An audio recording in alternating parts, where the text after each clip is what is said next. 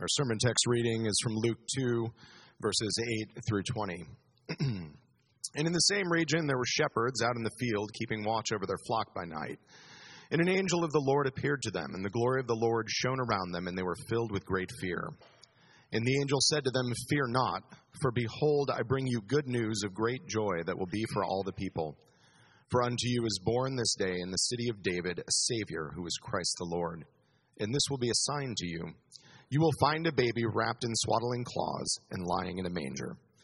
And suddenly, there was with the angel a multitude of the heavenly host, praising God and saying, Glory to God in the highest, and on earth peace among those with whom he is pleased.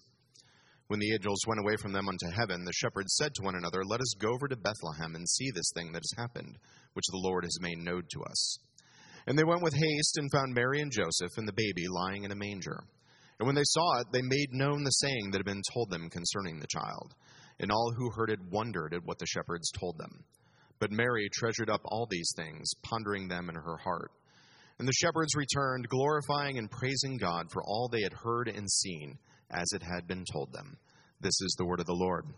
Thanks be to God.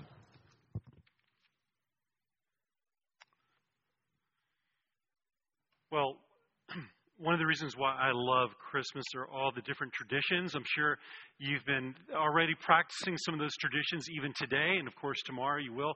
I remember growing up, one of our traditions, at least in my mind, my, my parents are here, maybe they'll tell me otherwise later on, was, uh, was watching every year uh, the Charlie Brown's Christmas special. Remember that? Uh, it came out in the 60s, and I've been around long enough to remember many years over and over again. And so last night, I, I told the kids and Kirsten, I said, we've got to watch it. And, you know, I, I was excited about it. They weren't quite as enthralled as I was, to be honest with you. Um, but we did it. And, and my hope is it'll sort of become uh, like a new tradition for a new generation in many ways. I mean, what are your traditions, right? And, and what are the things that you love? And, and I remember, in, in, in particular, in that show last night, uh, they went through the Luke 2 passage that we just read. And just a few nights ago, I actually surprised as an early Christmas present, I, I took Kirsten to see Handel's Messiah at the Atlanta Symphony. And the primary text there was the same passage that we're looking at tonight. Why is this passage in particular so iconic at Christmas time? And I want to submit to you that it's because love came down. That this passage is primarily about God revealing Himself, saying something to us about the nature of what love is and what we're for. And so, what I want to do is, I just want to take a few minutes, and believe me, this is the shortest sermon of the year every year. Um, but I want to do, I really want to still look at three things. Um, and that is, that is, who's it for? Who's Christmas for? And, and then, secondly, what's revealed? And then finally, how do we respond? So, in quick order, beginning with who's it for. Now, this story is about the shepherds, right? And who are the shepherds? Well, the shepherds were nobodies. You know, to us as Christians, and if you've been a part of a tradition like this year after year, you think, oh, the shepherds. I mean, the shepherds are sort of like iconic in the story of the birth of Jesus. And yet, in their day and age, they were nobodies. They were blue collar workers, they were uneducated. And of all the people in the world to reveal himself to first, God chooses nobodies. And so, in part, what I want to say to you tonight is who is Christmas for? It's for people without pedigrees. And, you know, we live in a world and a day and an age where, where uh, you can become famous. You know, now it's truly democratized. If you just have an account on TikTok uh, and you get enough hits, you can, you can have a, an ounce of fame for at least 15 minutes. And, and you can build a pedigree around achievements in the workplace, in finance, and of course in, in sports, and, and there's power to be had in the political realms. And we love pedigrees. We love achievements. Those are the sorts of people that we're attracted to. But who is God attracted to? And it's, it's remarkable to, a, to a, a teenage girl named Mary and soon to be husband Joseph, right? The shepherds in the fields watching their flocks, right? Jesus comes for nobodies. In other words, and, and yes, the, later on there's the magi, the educated folk. Um, and, and uh, whether we come from a uh, from an educated background, and many of us do, I realize, or not, the key that for you need to hear at Christmas is it comes from anyone who recognizes an inner spiritual poverty. Poverty does not, of a spiritual kind, does not recognize pedigree. And God is not attracted to the things on the outside the way we are, but the story of Christmas is that God is attracted to those who recognize their spiritual poverty. But there's a second group, and it's really the same group because it's all of us as well. And who's Christmas for? It's for those who are fearful. The word here it says about the shepherds when the angel appears in all of his luminous glory. The word there is megaphobeo, which means great fear, phobia. They were terrified, friends. I mean, this wasn't just like, oh, uh, this is disconcerting. They were terrified. And I think in many ways we can identify with that as well. Because if you think about the last three years, think about all the years since COVID, especially. Now I can say that, just a couple years in later on. Uh, think about all the different things that we've been through, right? Think about the fear that you feel politically, um, uh, of course, health wise. Uh, think about, and, and, one of the, I've heard someone say that, that fear is actually not as much about, um, about something emotional as it is about feeling out of control. It's fear of the unknown, is another way to put that. And if you think about your life, some of you are parents tonight, because I see lots of kids, so there better be a lot of parents in here as well. And, you know, there's something about parenting, and now that I'm parenting three teenagers, I can tell you this firsthand. There's something about parenting that is quite fearful. Because our kids are not things to control, they're not programs and we try our best and we hope the best for them. But at the end of the day, uh, we're powerless to control what decisions, what choices they make. That creates fear. Uh, for some of you, it's your finances tonight. You know, it's like, how am I, how am I going to uh, pay for the things I just bought? Uh, or it's not about Christmas, it's all year long the finances. For some of you, it's in your marriage. For some of you, it's not about that at all, it's about your health. Right? These are all things that you are powerless to control. That is the source of fear. And I want to even dig a little bit deeper into that in, this, in the story of the shepherds here, because what, what's foisted upon us is the issue of, of will we trust what we can't control?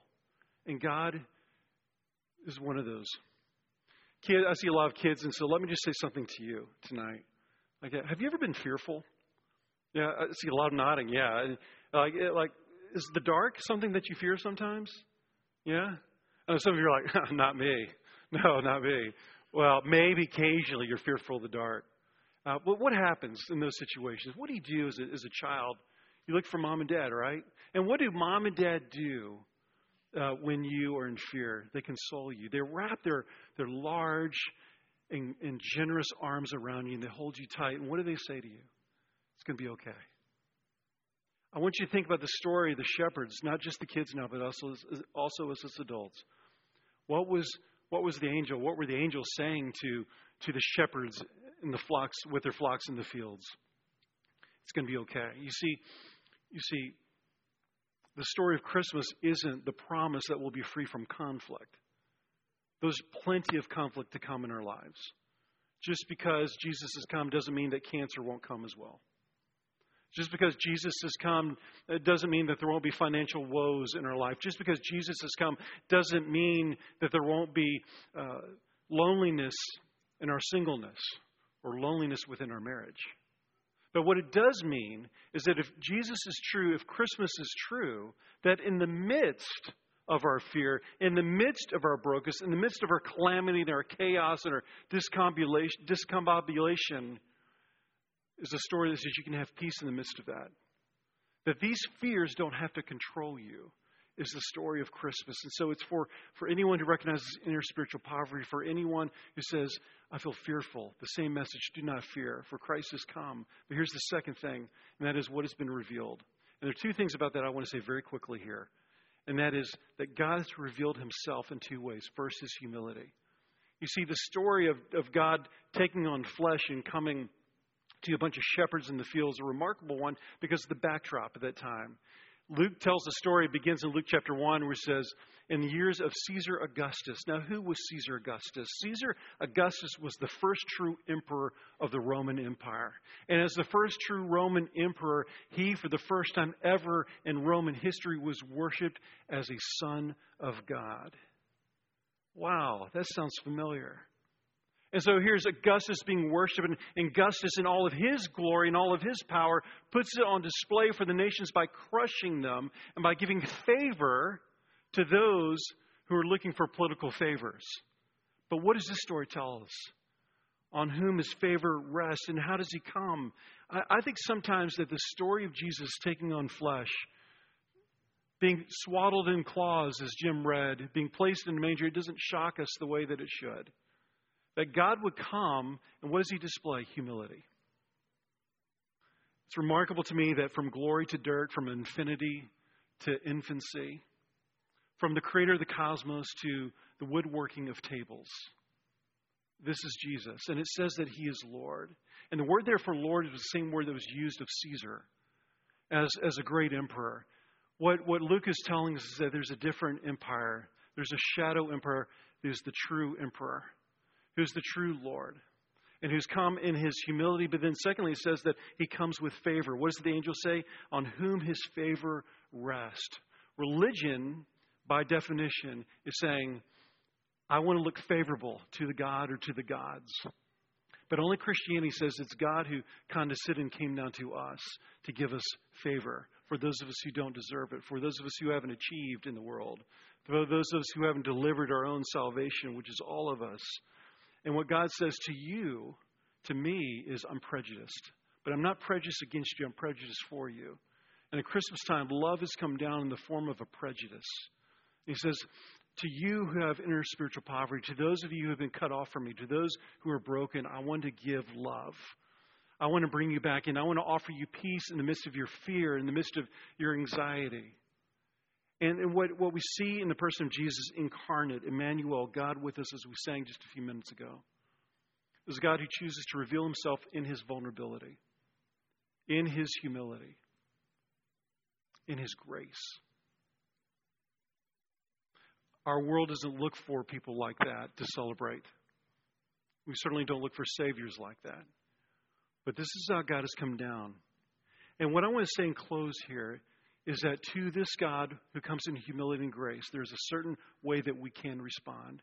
And I suggest that there might be two types of people, if you will, in here tonight. There's some of you who'd say, uh, if I did believe in miracles, it would be the fact that I'm here tonight. That might be the first miracle I could ever believe in because you weren't raised in a church. You, you're only here perhaps for some other reasons. First of all, I want to say welcome. I'm so glad that you are here. We say at City Church, a place that you can belong before you believe, a place where you can experience welcome in order that you might experience the welcome of God. But to you, I want to say that, I, that in a sense, Christmas is a claim upon your life. That when God took on flesh, he made a claim about how the world was supposed to be and how the world will be made one, remade one day in the future. This is a promise given to us. It's a promise given to you. And what would it look like to have the same response here the shepherds did? Because it says toward the end of the text that the shepherds went out to, to find him. It said they went to see what they had just heard. Is it true? And of course, they found him. What would it look like to seek him? as a person who seeks truth, what would it look like? Uh, just ask this question. Look, I know that there are hypocrites in the church, you might say. Look, I, I know what the world says about Christianity. But for you to say, I want to know for myself, is it true? And the second part is what Mary says here, or what Mary does. She ponders. And the word there means to contemplate, it means to take stock of. And I want to suggest to you what makes the most sense of the world is not the world's telling of how the world was supposed to be, apart from faith, apart from religion, but that we're made for a relationship with God. And that's primarily what Christmas is about. And so, what would it look like for you tonight to leave here asking the question, could it be true? But to many of you in here, you're saying, I, I believe this is the true story. This is what God has designed the world to be and how He's remaking the world. It was through Christmas. So, what is our response? It's twofold. Number one is to glorify Him. The angels, it says, glorify God, and then the then the shepherds in the fields glorify Him in return. What would it look like to leave here tonight saying that uh, worship is more than about Sunday mornings, but it's about life between the Sundays, as we like to say around here? What does it look like to glorify Him in our lives? You see, if you want to say that you're a Christian, part of how you need to answer the question, do I belong to Him, is how you live your life between the Sundays. It's one thing to come into a place of worship on a Christmas Eve service or on a Sunday and to sing the songs, to sing the carols. That's a great tradition. We should do it. But it's another thing to live our lives as if He is Christ the Lord. to live our lives as if He did redesign the world by coming and taking on flesh at Christmas time. Because the promise of the Advent season, the season lead, leading up to the time of Christmas morning, is the promise that He did come, but He's coming again. And one day, no more tears, no more sorrow. The whole world, fully and finally, the whole cosmos, the creator of the cosmos, who stooped down to create wooden tables as a carpenter, one day will completely reshape and rework the wood of this world. And so, what would it look like to live our lives in light of that? Worship is more than our, our songs on a Sunday morning, is how we live our lives out in our sexuality, in our finances, in our ethics, in our relationships. Christmas is more than just about one day a year. Christmas is an everyday event for us if you're a follower of Jesus Christ, because Jesus Christ has come. He is Lord. And so, may you be blessed this holiday season. May you enjoy your traditions tomorrow morning, but may you worship the Savior child, Jesus Christ incarnate. And may you continue to worship him beyond simply tomorrow, Christmas Day. Let me pray for us. Father, we thank you for uh, the gift of yourself, Jesus. We thank you, Holy Spirit, that even as we worked through last week in the message, uh, that you have come to bring us, to reshape us into the image of Christ. Jesus, we thank you that by taking on flesh, you, you revealed to your heart to us a heart of humility, a heart of grace, a heart of love. Jesus, we live in a world today that's full of acrimony, contentiousness, hatred, and anger and fear. Lord, I pray that, that the Church of Jesus Christ, whether here in America or scattered around the world, globally, the Christian family would respond to a contentious world, a world full of conflict, with a story of good news, of good tidings of joy for all people, as the text has said. That we who have received peace would be peacemakers and reconcilers to the world. And so it may be between the Sundays that we worship you and how we live our lives.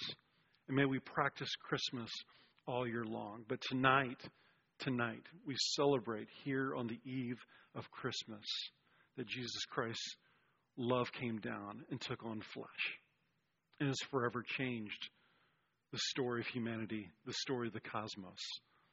So it may be for us individually, may be for us collectively. Thank you, Jesus, for the peace through yourself you've given us, through the cross and the empty tomb. We pray this in the name of Jesus, our Redeemer, Emmanuel. Amen.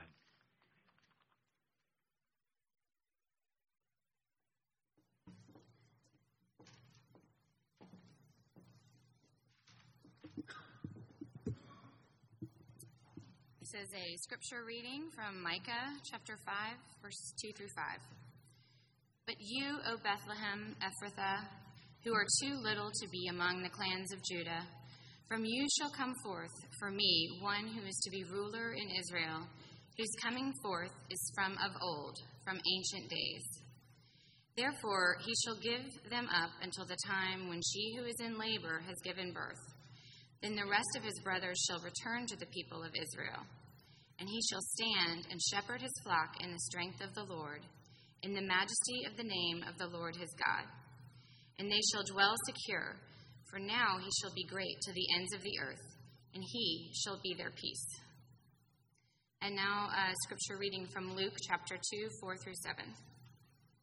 Joseph also went up from Galilee, from the town of Nazareth to Judea, to the city of David, which is called Bethlehem because he was of the house and lineage of David, to be registered with Mary, his betrothed, who was with child. And while they were there, the time came for her to give birth. And she gave birth to her firstborn son, and wrapped him in swaddling cloths, and laid him in a manger, because there was no place for them in the inn. This is the word of the Lord. Thanks be to God.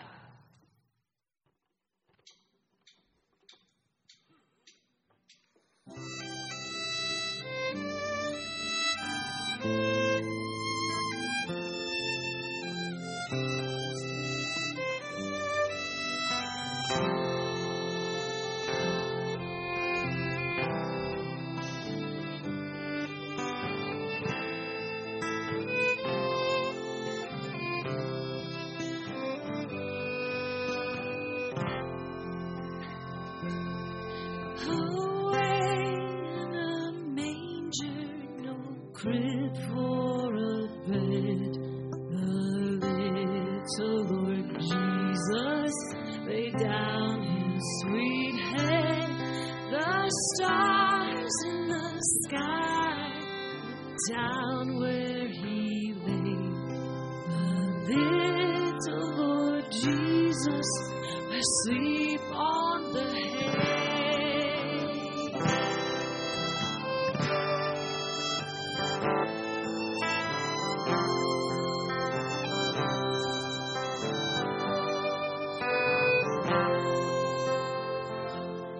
The cattle are lowing, the baby awakes, the dawn of salvation beginning to break.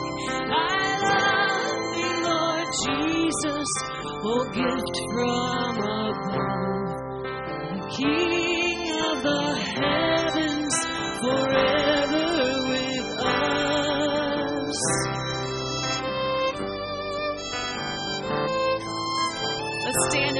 last verse together.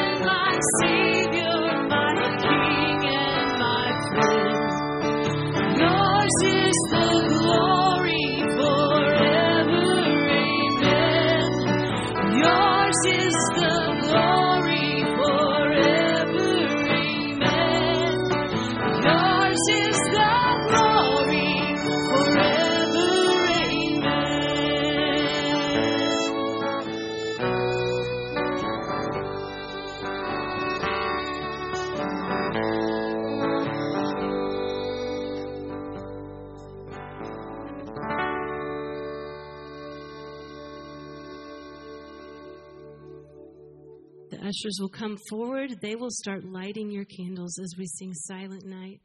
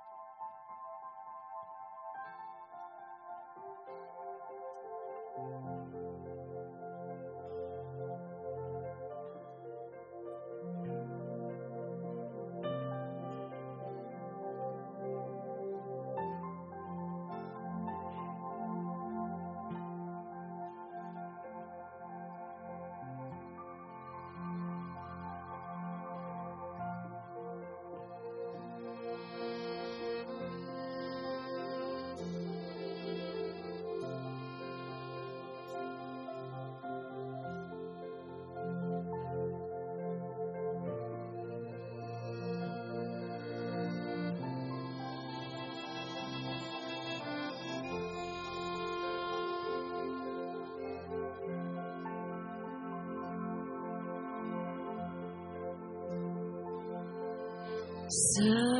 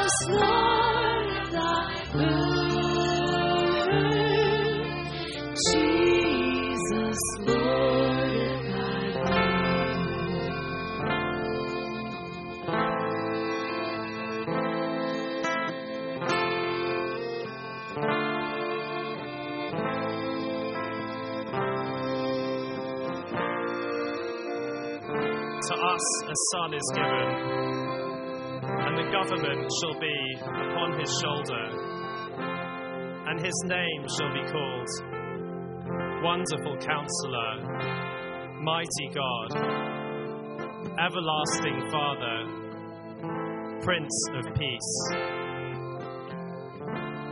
Of the increase of his government and of peace there will be no end on the throne of David and over his kingdom, to establish it and to uphold it with righteousness and justice from this time forth and forevermore.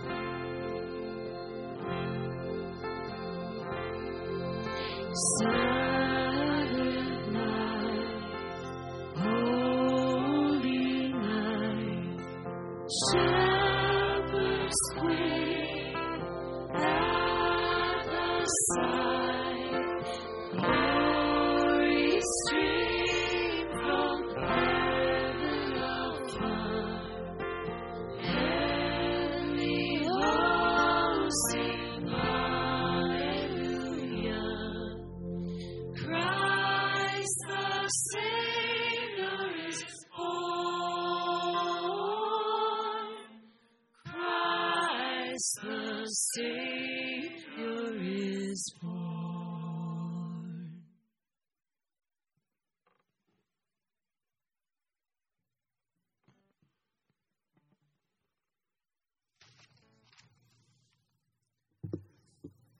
The scripture reading is from John chapter 1, verses 9 through 14.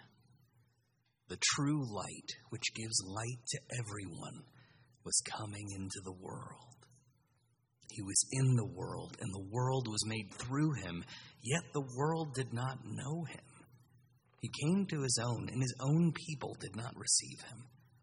But to all who did receive him, who believe in his name, he gave the right to become children of God, who were born not of blood, nor of the will of the flesh, nor of man, but of God. The Word became flesh and dwelt among us, and we have seen his glory. Glory as of the only Son from the Father, full of grace and truth. This is the word of the Lord. Thanks be to God. There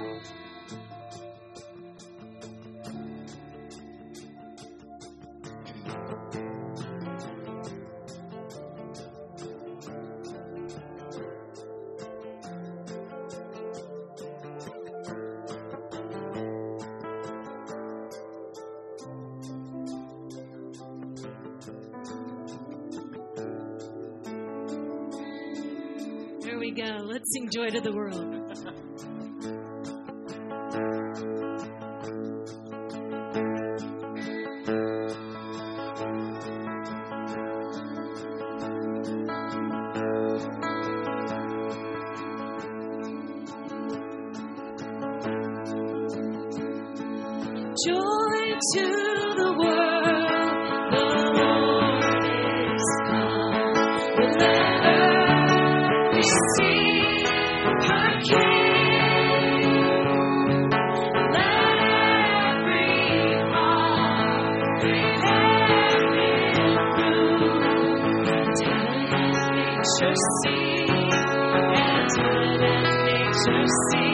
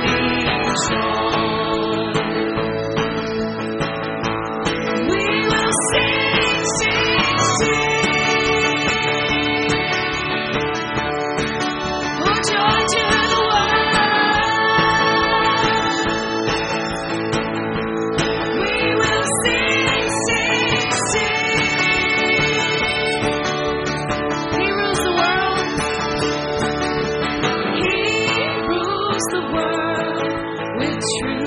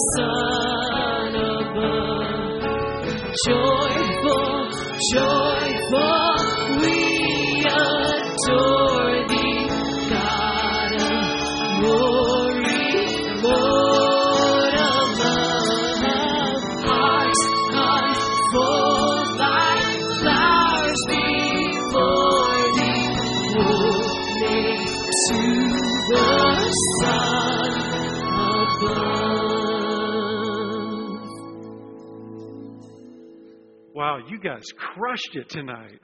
Serious, that was awesome. Yeah, you would clap, but you got you know candles in your hands, so that's okay.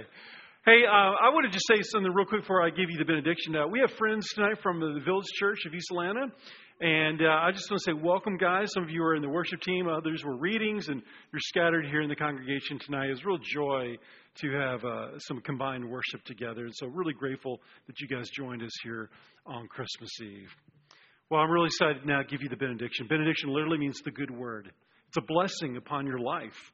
And it's a blessing not for you just simply because it's Christmas Eve, not because tomorrow is Christmas Day, because the Lord wants to bless your life every day. And so may you go out with blessing. May the Lord be kind. May He cause His face to, to shine upon you. May you go out with His blessing tonight to glorify the Lord and to sing His message, joy to the world for the nations. May you be blessed. Merry Christmas.